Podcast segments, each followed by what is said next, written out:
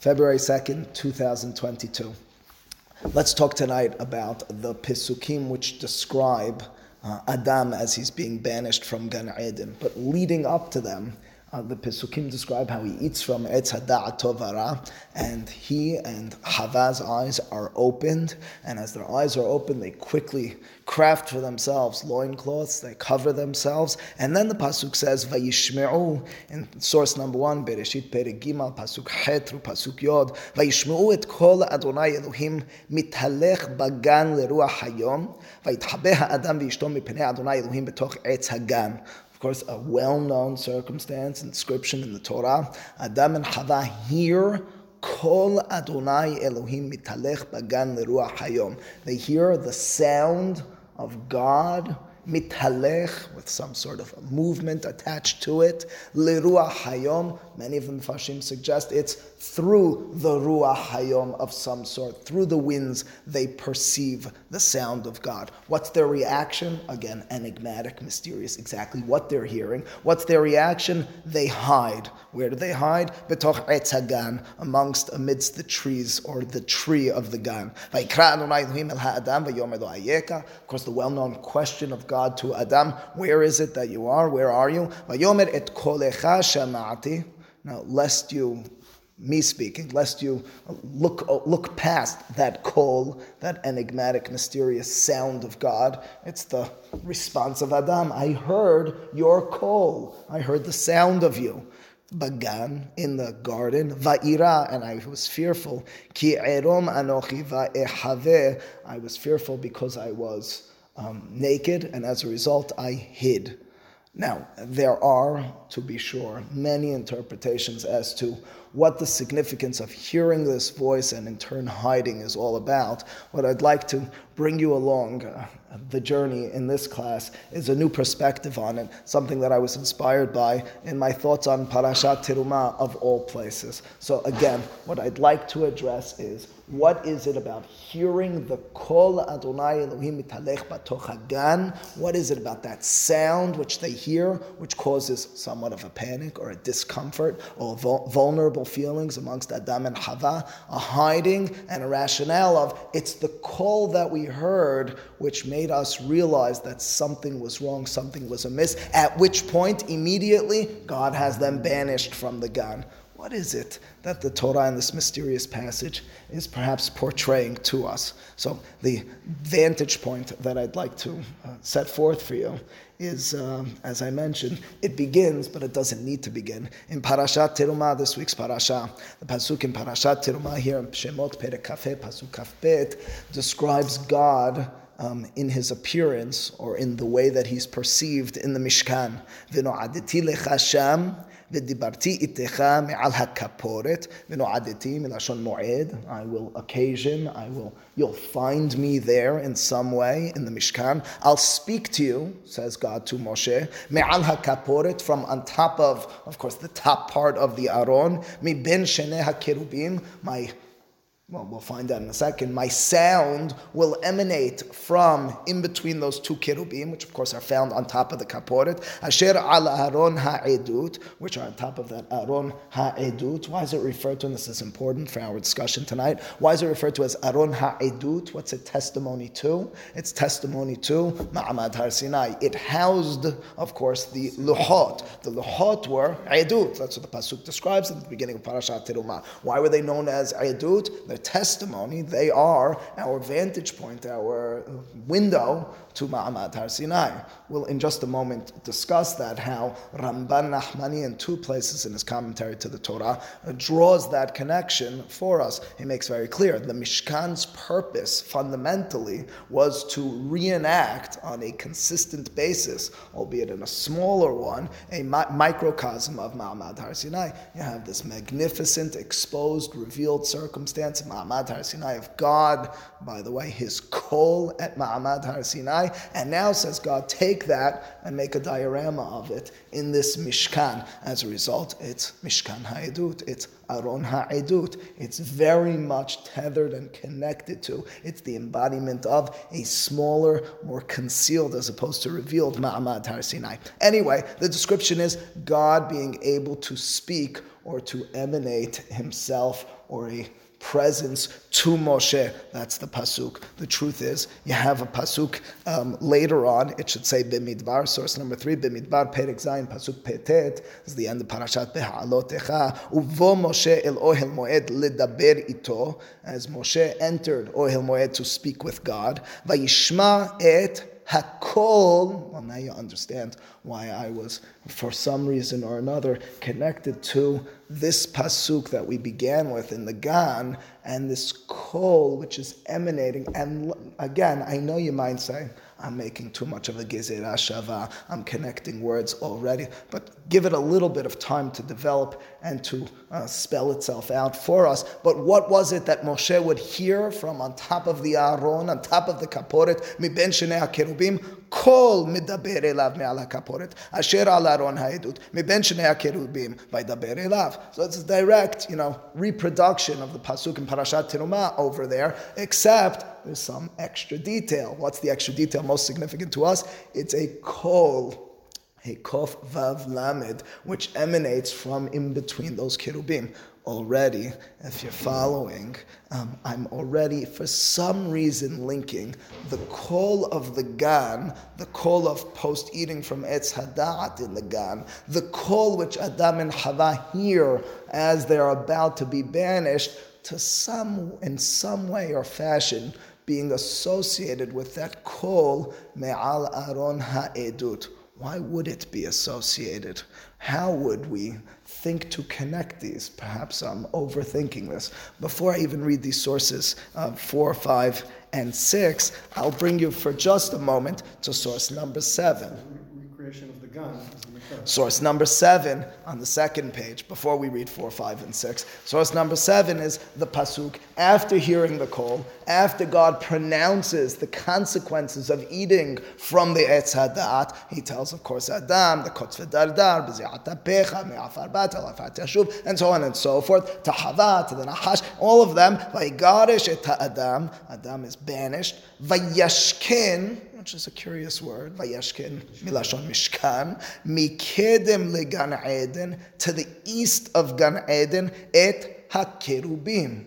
He places in the east of Eden, of the Gan, Kirubim, which of course are going to safeguard entrance to Derech Etz Hayim, says the Pasuk. Little known or well known fact, Kirubim are mentioned in two contexts in the Torah. Here, at the entranceway after banishment from the Gan, and of course on top of the Aron. It's hard to argue, although it could be argued, that this is just, just, just a coincidence. This seems to be a careful and deliberate statement of the Torah that in some way I should, and we've discussed this on more than one occasion, I should associate the Derech Etz Hayim to the Mishkan, the Lashon of Vayashkin, the Kirubim that were there. It's Perkeder Eliezer in source number seven, who suggests it's also in, uh, in, in the Targum Yonatan ben Uziel, the Targum Yerushalmi, um, that where was it, what was it that was to the east of Eden that Adam was banished to? It was none other than Har HaMoriah. What's Har HaMoriah? It's the place where the Mikdash was built. I think it's picking up on two facts, although neither one of them stated explicitly. Again, the Lashon of Vayeshken, and as well, and perhaps more significantly, the Kirubim. The question is what this all means to us. But already, if you're connecting the dots, just from a technical, structural standpoint, standpoint, what I'm suggesting already is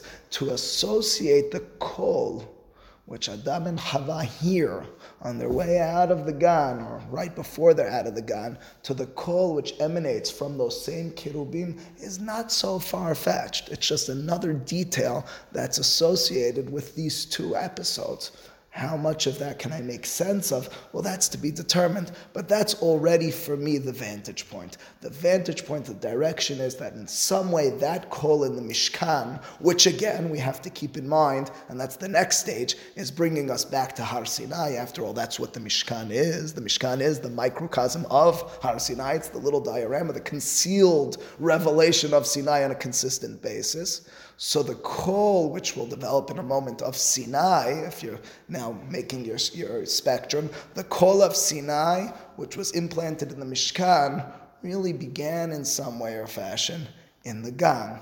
all not so far fetched in the context of many things we've developed with regards to, for example, the Gemara that suggests that the zuhama, the, the, the poison of the Nahash, ceased at one point in history. Of course, it was Bisha'ashi Israel Kibilu Torah at the moment of Ma'amad Har Sinai, because that moment was effectively, as the Midrash states, the return to Derech Etz Hayim, Etz Hayim But none of that is fully explaining to us the significance of that call, which is really the new dimension for me in tonight's class. But before going forth, yes, Norman.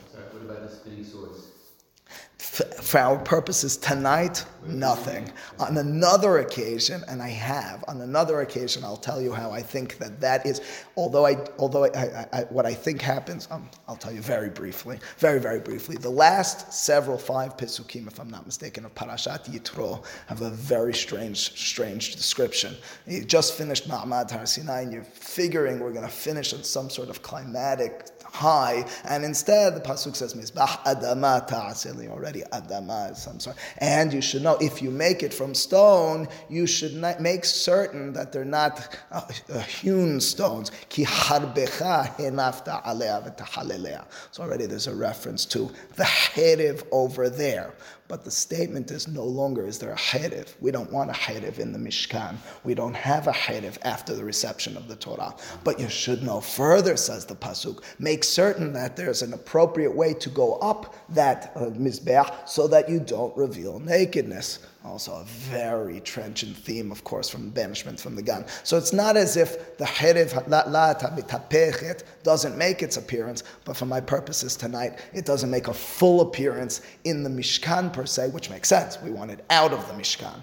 It's true, you'll ask why the Kirubim in as opposed to the Herev out. Okay, I do have thoughts on that for another occasion. But for my purposes, for our purposes tonight, we have to now delve into and understanding this call, which perhaps perhaps will reveal to us why it was hearing that call in the Gan for Adam and Hava. There was something so inappropriate for them that they hide, that they are determined this is wrong for us. Again, only after eating from the tree. So before getting there, just in terms of finishing our technical uh, d- details, the technical details, as I mentioned, is that the Mishkan brings us back to Ma'amad Har Sinai. Now, it's not me, it's not only Ramban, it's even Rashi. Rashi there in source number four in his commentary to Bimidbar Perik Zayin pasuk petet says vayishma et hakol says Rashi quoting from the Midrash b'midbar Rabba yachol kol namuch. Is it possible that the voice not voice the sound which emanated from in between the kerubim was a low voice? Was it speaking the way I'm speaking tonight? Talmud Omar et hakol. The pasuk says the sound. Now the he Uh, in the eyes of the rabbis is referring to something you already know. Which call are we referring to? It's not just he would hear call, it's he heard the call. Which call? Says Rashi. Of course, it's the call of Sinai. Hu hakol shenidbar imo besinai. It's the same sound, booming, thundering sound of Har Sinai. That's already the association of the Hachamim of a call from Sinai to a call of the Mishkan if you were to open, which we won't, current class, to, to Sefer Devarim Perek Dalet, to Parashat Vayetchanan, and count, I haven't, although once I did, I think, count the amount of times the word kol is used by Moshe in his reminiscence of Har Sinai, Ma'amad Har Sinai, you'd be astounded. The word which is repeated throughout chapter 4, Perek Dalet of Bimidbar, is kol, kol, kol, kol. But we will address several of the Pesukim already in, the, in Parashat uh, Yitro, you have kol. Source number 5, Perek Yotet of Shemot, Pasuk Yotet, Vahi kol השופר הולך מחזק מאוד, משה ידבר והאלוהים יעננו בקול. It was the call of God. There's a dibur from Moshe and there's a call of God, enigmatic, mysterious. What is this call? What's the sound of God? The name of the class, the sound of God. What is it that the sound of God represents? What is it that the Torah, by continuously referring to that sound of God, the Kol Adonai Elohim, what is it that we're supposed to perceive and understand? Ramban, as I mentioned to you in source number six, draws several, not the issue for us tonight, parallels between Ma'amad Har Sinai and the Mishkan. One of them, of course, being this Kol. I quoted it to you in Rashi from the Midrash. Ramban Nachmanik draws this parallel as well as he does many um, important parallels. The statement for us, however, that's most significant is as follows before we get into the meat and potatoes of this call. It goes like this, just summarizing the first segment over here. Goes like this. We have a question. Why was it that Adam and Hava hid from this call? And it's their statement, the call, which got us all scared, scared or inappropriate, inappropriate feelings, some sort of discomfort or vulnerability. That's the question. The, the vantage point to it is to imagine and to realize what the Torah's hints, veiled references at the banishment are, and that is they bring us to the Mishkan, which means to say the Mishkan is, so to speak, the entrance to the Gan. So it stands to reason that the kol will be emanating from there. Where did that in turn bring us back to? Tahar Sinai. That's what we've established. The next stage is to try to understand this kol, and in turn, by understanding the kol, which again we have further in several appearances in the Torah to understand perhaps why it was inappropriate for Adam and Hava in the Gan. I'll begin you in source number eight. Source number eight is Harambam and his More, More Nevuchim and Chelik Bet, Perek Lamid Gimal. This is a well-known chapter of More Nevuchim. For one reason or another, it has emerged as a controversial chapter. If misunderstood, we won't spend all that much time on it, but we will draw the important and significant conclusion that's most relevant to us right now. Says Harambam Yitba'erli, Shebema'amad Har Sinai, Lo Haya Kol HaMagia LeMoshe Magia LeKol Yisrael. This is first and foremost, and philosophically speaking, he makes this clear. It's impossible, it's inconceivable, it's unfathomable that Am Yisrael's perception, their prophetic perception, their ability to achieve Nivuah at the time of Ma'amad Har Sinai rose to the ranks of Moshe just it's inconceivable. Here's a, here's a nation of people who 40 days earlier, uh, uh, excuse me, more than 40 days earlier, just months earlier, were in Misraim, and all of a sudden they're ready for receiving the Torah. Hard, hard to believe. Uh, if not impossible, in terms of their perception. Receiving the Torah, okay, God deemed them ready. That their prophetic perception is going to be parallel to Moshe cannot be. Aval, hadibur le Moshe levado the utterances, not the kol, the words, the speech was to Moshe and only to Moshe. In other words, in our uh, more clear language for us, the level of nivuah, which could and was broken into words, and the ability to chunk it and understand it in its segments, only Moshe. What did Am Yisrael hear? What did they perceive at Har Sinai? Says Harambam, I'll tell you what they had. They had kol, and that's all they had. For example, if you'll just go down a few lines to uh, four lines from the bottom, just four words before the end of the line. Val shema hakol hahu ha'atzum amar kishomachem et hakol. Harambam now will do that, that legwork that I told you I wasn't going to do. He's going to quote many almost all of the Pesukim Parashat Vayetchanan, where this kol is mentioned in the context of what Am Yisrael heard. Amar kol devarim atem shomim. The statement to Am Yisrael, you guys are hearing kol utmonayinechem roim. But you don't see anything. In other words, your level of prophecy is much lower. Zulati, all you're hearing, all you're perceiving is kol. It never says you hear, you see divarim.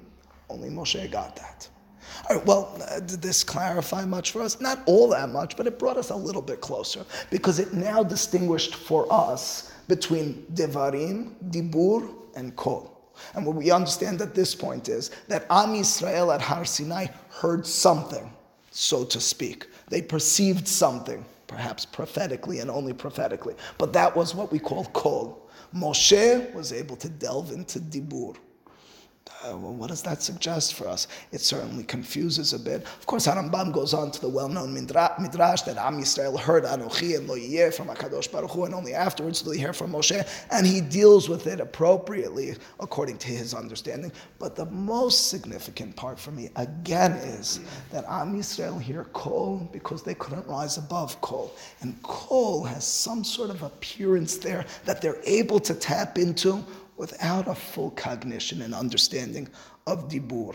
To take it a step further in terms of looking to clarify what kol is. What Harambam told us is there was kol. That's all Am Yisrael got. What was that call? I mean, again, in the most basic sense, you say they heard a lot of noise and they just knew it was God. I'll accept, but I think it's deeper than that. The pasuk says here in, in Parashat Vayetchanan, source number nine, Min hashamayim hishmiacha et kolo liyasereka, ve'al haaretz heracha et isho hagedola, udvarav shama'ata mitoch ha'esh. Says the pasuk, you want to know what you heard from the heavens? From the heavens, you heard kol. You want to know what you or was heard from on this earth? The fire, divarim. that's another step forward, which means to say we're already parsing a little bit more and understanding that kol is heavenly. Kol is out of grasp. Kol is in the divine realm. That you can hear, that you can tap into. I mean, are you going to perceive? Are you going to understand that? Hard to believe.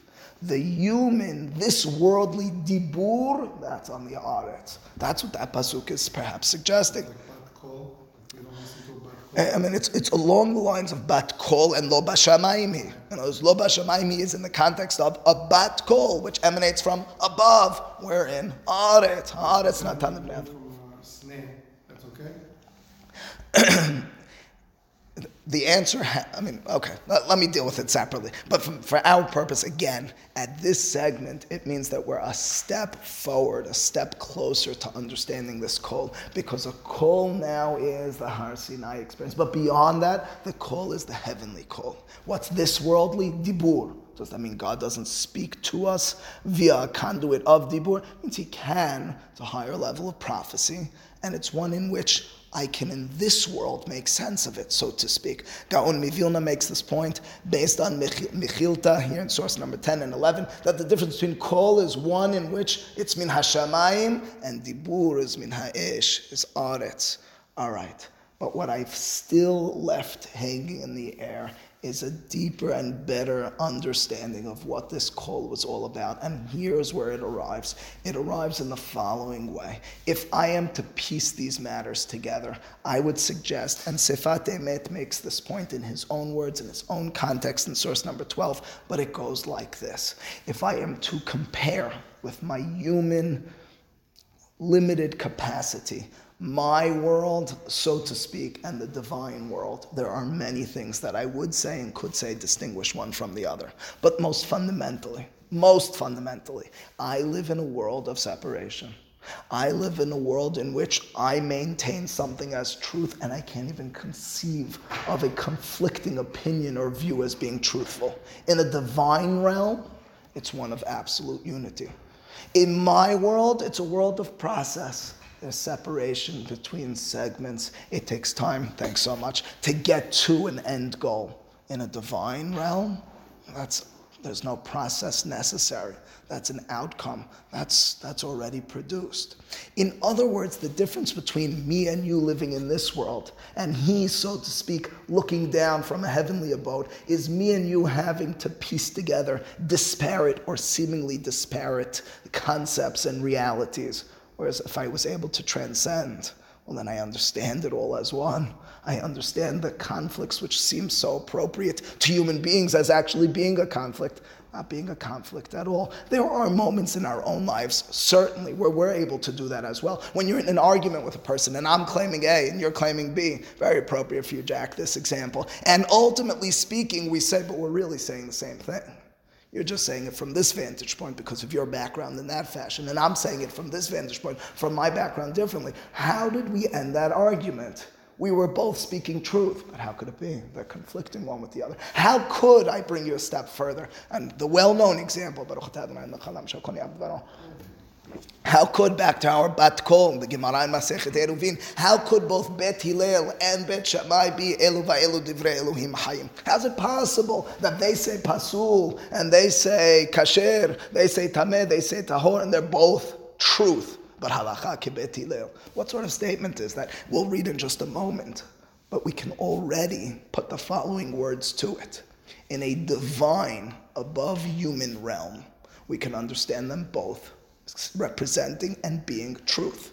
In a human realm, however, to understand them and to accept them in tandem appears and in turn we accept as a contradiction.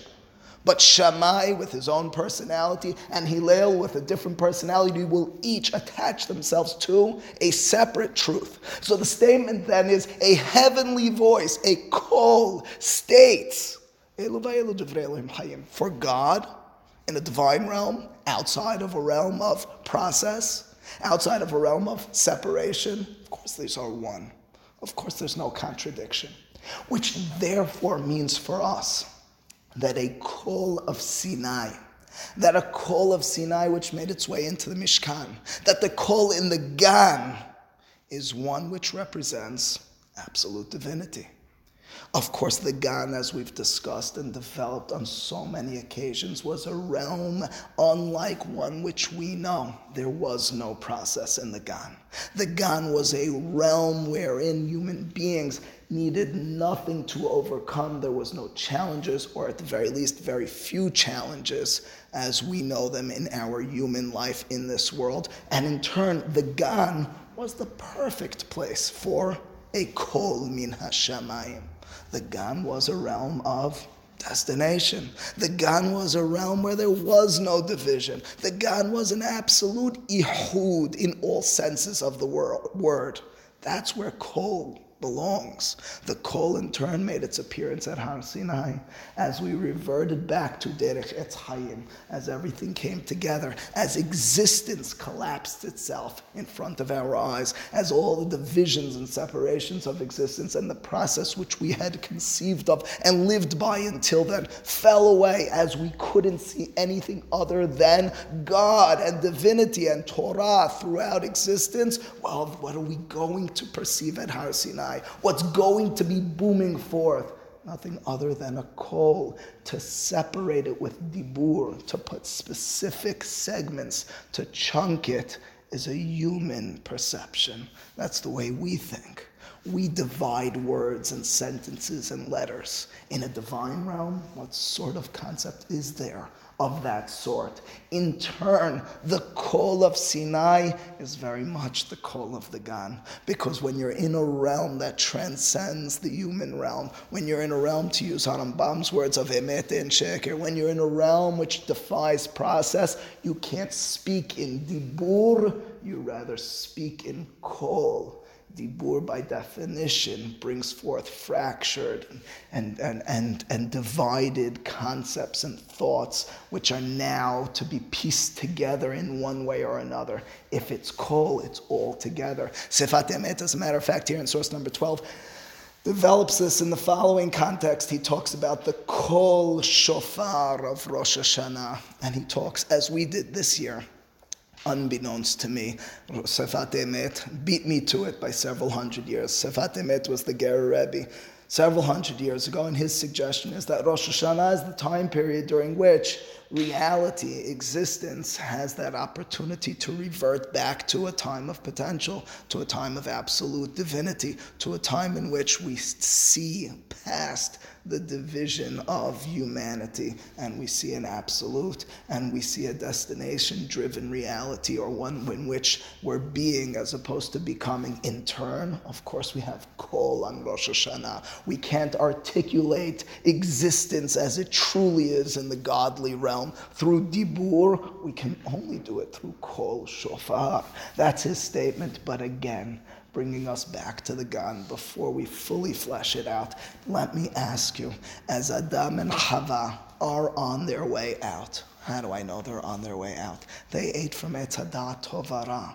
They are now entering into, while in the Gan, a realm of Tov and Ra, a realm of process. They are now about to be told, because they brought it upon themselves, you're now going to have to work for the bread. It won't just grow there and be ready for you. They're now told there'll be arduous process to having children. They're now enveloping themselves in a world of humanity which defies the Gan, and they hear a call, well, that doesn't, that jives with them. That doesn't jive with them. That's so not who they are. They're running from a call. They're now entering and seeking a world of dibur. To hear a kol Adonai Elohim mitalech beruach hayom tochagan, that for Adam and Chava jolts them. They can't live with that because that's not what they are. They're running from that. They've now become, in my words, throughout human beings. Kol isn't for human beings. Kol is for gods. Kol is for malachim.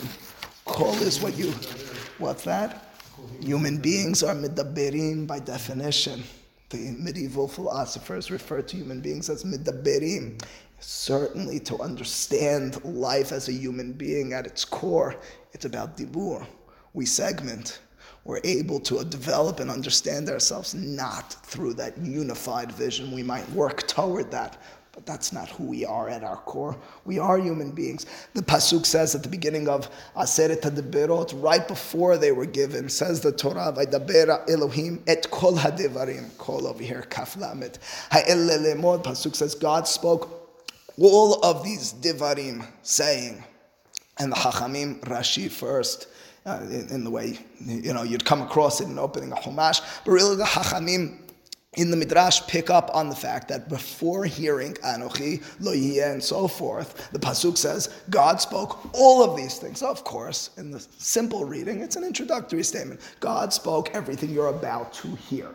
Instead of reading it that way, the Hachamim look at that Pasuk and they say, this is something that took place. He spoke it all. What do you mean he spoke it all? No, he spoke Anochi and Lo What sort of statement is it? he spoke it all. Says Rashi, not as relevant to our conversation today, but just as a vantage point. Says Rashi, God spoke it all at once. All the Ten Commandments were stated as one, and then they were broken up afterwards. There are many important lessons to be derived from that. Says the Midrash, an alternative opinion, here in source number 15. Amar Yitzhak, first line of source number 15. מה שהנביאים עתידים להתנבאות בכל דור ודור Kibilu Mehar Sinai. You should know every prophecy, every future prophecy, every past prophecy emanated forth at Har Sinai. שכן משה אומר להם לישראל, כי את אשר ישנו פה עמנו היום, עומד היום, את אשר ידנו פה עמנו היום. Moshe has this enigmatic, it's hard to understand statement. You should know everyone's a part of the Birit, both those who are with us today and those who will come along in the future. How could you bind those who come along in the future to what's being stated today unless What's being stated today represents in totality everything that will ever be stated. How could you possibly conceive of that unless you're transcending dibur and entering into a realm of kol? If kol represents the divine sound, it means it has everything in it every thought, every concept, everything which represents truth in this world was stated in kol. That's Har Sinai, to the extent, of course, that the Midrash continues. Not only is it the prophets who are tapping into Har Sinai every time they prophesy, but it's the Hachamim as well. Every thought, every perception is emanating from, and the Midrash says it explicitly, two lines from the bottom.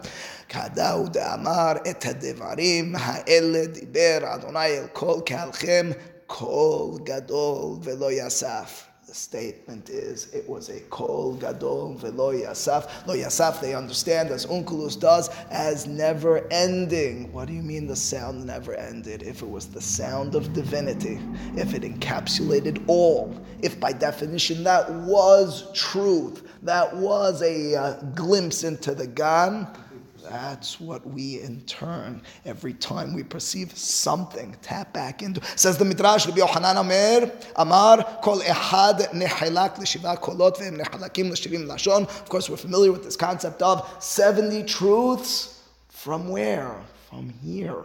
The Midrash derives it from a kol. Keep in mind, there was no dibur. There was kol. Kol could be translated into dibur. Kol can be perceived as dibur. But that's in Aretz, as Gaon Mivilna, as Mechilta set forth for us. Shamayim, divine realm, Gan, Ma'amad Har Sinai, Mishkan, that's where you have Kol. Says Adam and Hava, one to the other.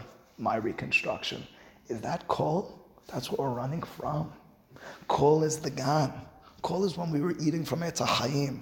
We're running from that. Says God, that's true. So get the heck out of here. And what I'll place there is the Kirubim because there will be a time in the future where you'll return, albeit on occasion, albeit on a, some sort of consistency every time you enter in, and you'll be able to perceive of that Kol. That kol will continue in specific circumstances, but you'll no longer live there because living there is not a life of human beings. Rabbeinu, Rabbeinu Azriel, here in source number 17, Rabbeinu Azriel of Gerona was one of the great uh, early mystics in Judaism. He and Rabbeinu Ezra were uh, mentors of sorts for Ramban and Chokhmat Kabbalah. He, as in his commentary to a well-known and very relevant Gemara in Masechet Hagigan Daf Gimal Amud Bet, cites the Midrash, the Midrash which says Shivim Panim La Torah, different Midrash, but the same idea, 70 faces to the Torah. Says says uh, Rabbeinu Azriel, how do you make sense of that? Of course, we're talking about the fact that I can claim that it's Tameh, you can claim it's Tahor, and we're both right. It's both true. How's that possible? Says Rabbeinu Azriel, I'll tell you second line. Emar kol gadol velo yasaf. It's the kol, that's the mystery of it all. It's being solved in every time we talk about this concept of a divine truth which brings forth an ihud, a oneness to all. It's because of that kol.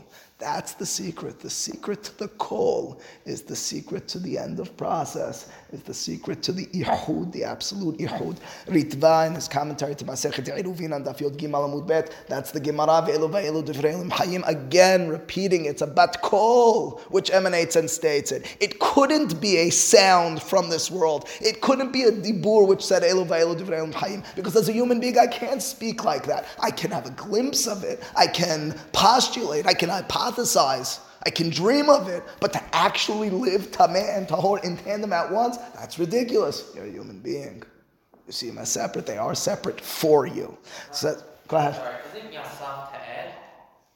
Rashi has two interpretations either Yasaf Milashon Lehosif or Yasaf Milashon Sof. Lo Yasaf, no end. Onkelos has Velo Yasaf, it never ended. Vela Pasek says Onkelos. And that's in turn the Dirasha of many. It's the Dirasha of the Mishnah in Masechet Avot as well, which says that every day there's a sound which goes out from Har HaHorev, saying, Oy lahem lebanai me'elbona shel Torah. Deriving from that as well. Kol gadol v'lo yasaf. Seriously, have you heard it? You hear it every time you tap into truth. Every time you have a truthful thought, every time there's a thought of Torah, there's a perception of truth in this world, you are in that moment hearing the Kol gadol v'lo yasaf. That's what it's about. That's the Shivim Panim La Torah. That's what Ritva says in his commentary to Masechet Eruvin in the context of, again, Elu Va'elu Divreilim Hayim says, Ritva, I'll tell you how to make sense of this, both Tahor and Tameh. Tirsu, he's quoting from Chachmei Sarfatim, from the French rabbis at the end of the first line here, Ki Ala Moshe Lamarom, when Moshe went up, again, to the heavens. That's the only place where you'll get Tameh and Tahor as one. In this world, it's Shammai versus Hillel. It's not a Shammai and Hillel at once. That's ridiculous. The Kabbalah Torah, Hir'ulo al kol davar v'davar, arba'im v'tisha panim le'isur, v'arba'im v'tisha panim leheter, v'sha'ala HaKadosh Baruch Hu And how is it possible 49 ways to truth and being tahor, 49 ways of truth that it's tameh? I just I can't understand. How can it be both? And again, he's in the heavens where it does and is perceptible and understandable. Of course, the punchline for us is, in a practical sense, we need to choose one in this world. We live in a world of perud. We live in a world of process, and as a result, we have halacha betilil. Bringing it all together and ending with this, I've said it recently because it's new, somewhat of a new thought as well, but it it is, it is identical to the thought of this class. The Gemara in Masechet Rosh Hashanah Daf Lamed Bet is wondering why there are in each one of the three segments of Musaf on Rosh Hashanah ten pesukim. Ten pesukim for Malchuyot, ten pesukim for Zichronot, ten pesukim for Shofarot. Ten pesukim perfectly separate in terms of Torah, Nevi'im, and Ketuvim. But why the number ten? Of course, you can always ask that number. It's a nice number. But why the number ten? Says the Gemara several reasons. One of the reasons is because it's keneged the ten utterances with which the world was created. Beautiful. I mean, what does one have to do with the other? Of course, we can make a step, make, make take a stab at that one easily. We could state Rosh Hashanah is a remembrance, a reenactment of the creation of the world. We're going back to Zehayom Tehilat Maasecha, Hayom Harat Olam. And as a result, it's appropriate to be in some way hinting at that time period. The Gemara questions it though. The Gemara says if you count every utterance of God in Maaseh Bereshit, there are only nine. Says the Gemara, Rabbi Yohanan Omer, Amar, Keneged Asara Ma'amarot Shebehen Nivra Ha'olam. Says the Gemara, Heninu, what are they? Says the Gemara, Vayomer. That's the Gemara, Vayomer Bereshit Tishahavu. Every time the word Vayomer is in Bereshit, there are only nine. Now Zohar has a different punchline here, but listen to the Talmud's punchline. Bereshit namem amaru. The first pasuk, Bereshit bara Elohim. Well, that's also a ma'amar. What does that mean? Well, of course, we know what that means. We've discussed it on so many occasions. It means Bereshit bara Elohim ta'aretz is also the capacity of creation. Although it sounds like a heading, as Ramban explains to us already, that's the creation of A, as Gaon Mivilna states, time through the creation of formless matter. That's Tashamayim Taharis. God brings forth something. I have one question. How come the Torah doesn't start Vayomer Elohim Bereshit? Shamayim. Something along those lines. What happened to Vayomer? I have a Yoma nine times in Bereshit. But the rabbis tell me, Rabbi Yochanan says, but there are ten. Then why doesn't it say it the first time? The answer is that was Kol. That was the creation of everything as one. That was creation of Tovavo. There is no separation at that time. That's formless matter. It's all one. It's impers- eh, we can't make sense of that as human beings. Over the course of nine days, the next nine utterances, every dibur, you call it now, instead of ma'amar, there's a separation setting forth a world for humanity. Adam and Chava, of course, live an alternative reality. Adam and Chava live in a world of no process. They will their way out into that larger world, which is coexisting with the world they lived in, so to speak. In short, the Kol Adonai Elohim Mitalech Bagan Leruach Hayom with which we began why was it? How was it that Adam and Chava decided it's inappropriate for us to be in the context of that kol? Did they not hear it in the past? I guess you could make such a claim. But I would suggest they did hear it in the past hearing it in the past was appropriate. Before eating from Etz Hadat, that's the world they lived in. They lived in a world of kol. They lived in a world which we don't know of, which we have a hard time understanding. They lived in a world of Marom, of Har Sinai, of Mishkan. They lived in a world of Emet and Sheker. Once they ate from Etz Hadat, once they willed themselves out, it's inappropriate for us to be near such a kol. That's not what we're about. That's not what we want to be near. God, in turn, turns to them and has them out of there. But again, and I repeat uh, one last time, but he leaves those kerubim at the entrance to Derech Etz because he says there will still be a way to Etz. There'll be a Mishkan. There'll yet be a Ma'amad Har. I'll give you Eitz. You'll be able to eat from it on occasion, or if you're lucky and do it well, on more than on a consistent basis. You'll live the life of a human being, but you'll still be able to find that Eitz Hayim. It'll just be by overcoming challenges. In short, the kol, that enigmatic sound of God, is exactly that. It's the sound of the heavens. It's the sound of divinity. It's sound which cannot be segmented. As human beings, we use dibur as gods, as divinity, there can and should only be kol. Kol is all encompassing. Kol is not divisible. Kol is something which stands in and of itself, encapsulating all and speaking to every single generation, every single person, every time a person taps into truth. That's the kol, and that's exactly what Adam and Chava were running away from in their chase of a life of humanity. Baruch Adonai Amen. Amen.